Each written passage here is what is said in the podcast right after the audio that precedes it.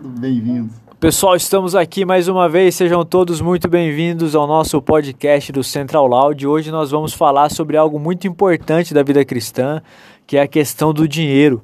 Como nós administramos o dinheiro, como é que você usa o dinheiro para a glória de Deus e também a questão dos dízimos das ofertas. Nós sabemos que existe muitos excessos em várias igrejas que nós vemos na mídia que engana as pessoas com falsas promessas de prosperidade e arranca tudo que elas têm. Mas aqui eu e o Júnior estaremos para conversar com você num papo muito simples e direto sobre a importância do dinheiro, dos dízimos das ofertas e do dinheiro sendo usado para a glória de Deus. Então a primeira coisa que nós queremos considerar aqui é o seguinte: como você, Júnior, entende que você, como um cristão, deve usar o seu dinheiro para a glória de Deus? Bom, é, boa tarde, galera. Bom, boa tarde, bom dia, né? Enfim. Bom, Diogo, o dinheiro, ele com certeza é para nos abençoar, né? Deus, Deus nos quer com uma vida abundante. Tem, é bom, é importante ressaltar aqui que abundância não quer exatamente dizer próspera. A abundância é sempre assim, uma vida feliz, uma vida plena, uma vida na, na plenitude de Deus. E o dinheiro, ele, ele é mais uma forma que Deus nos dá para abençoarmos a outros também. Tanto que quando o apóstolo Paulo está dizendo lá na carta dos Romanos, se não me engano, dos dons, aquele que o dom é contribuir, que contribua com generosidade.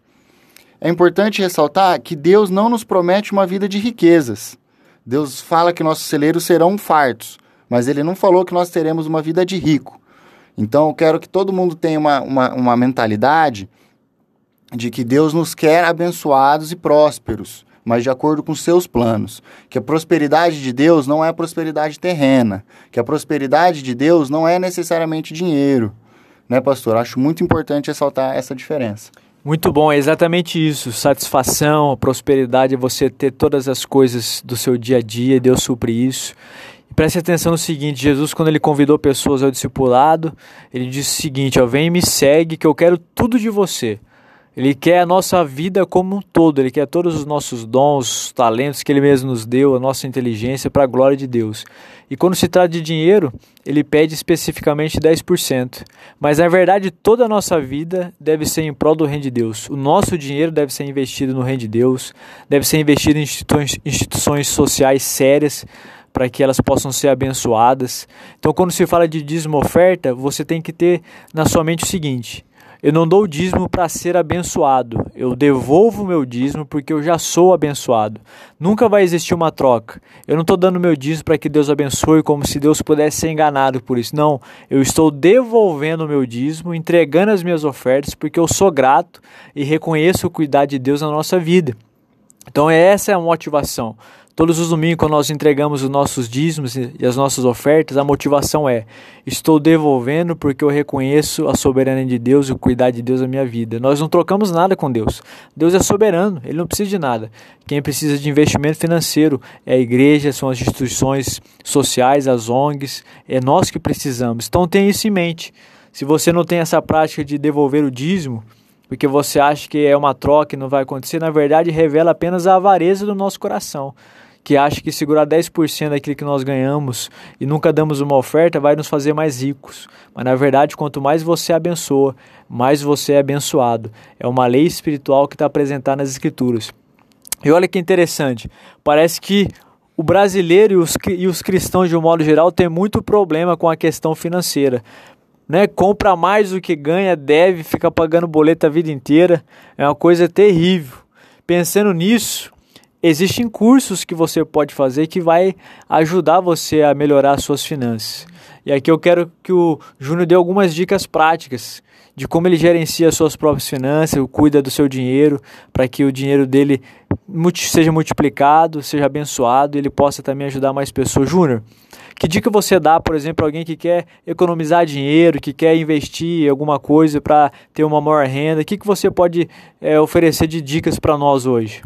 Bom, de forma prática, o planejamento, né? Você tem que pôr no papel, na ponta do lápis, calcular quanto você ganha, quanto que você quer investir, pesquisar qual é o melhor investimento. Mas no, no âmbito espiritual, eu acho muito interessante falar no texto de, de Mateus 6, se não me engano, 34, 35, que Deus fala para não nos preocuparmos com o dia de amanhã, que o dia de amanhã trará os seus próprios cuidados, basta o mal de cada dia. Então, se você está passando um momento difícil, você quer é, é, dobrar o seu capital, por exemplo, enfim, conversa com Deus, bota isso em oração, fala com Ele. É, não, não, não deixe seu coração ansioso com o dia de amanhã, porque Deus também fala no mesmo texto de Mateus que as aves no céu não, não se vestem melhor do que. As aves do céu não se preocupam com o que vão comer, e ainda assim Deus dá todo dia, nem os lírios no campo é, não se preocupam com o que vão vestir, ainda assim se vestem melhor do que o, o Salomão, do seu resplendor, de toda a sua glória. Então vamos com calma, é, deixa Deus sempre em primeiro lugar, e Deus fala que buscar primeiramente o reino de Deus, que todas as outras coisas vos serão acrescentadas. Deus abençoe. É isso aí, pessoal. Dica excelente. Planeje. Você planeja a sua vida? Você planeja a sua vida espiritual? Eu tenho certeza que muitos de nós aí que estão tá nos ouvindo hoje começou 2020 dizendo o seguinte: vou ler a Bíblia inteira. Leu nada, você não leu porque você não planejou. Agora você está todo culpado aí que você não conseguiu ler a Bíblia conforme você propôs seu coração, porque falta planejamento, disciplina. A vida cristã e o nosso dinheiro precisa ser de disciplina. Você precisa disciplinar, saber investir, planejar a sua vida econômica.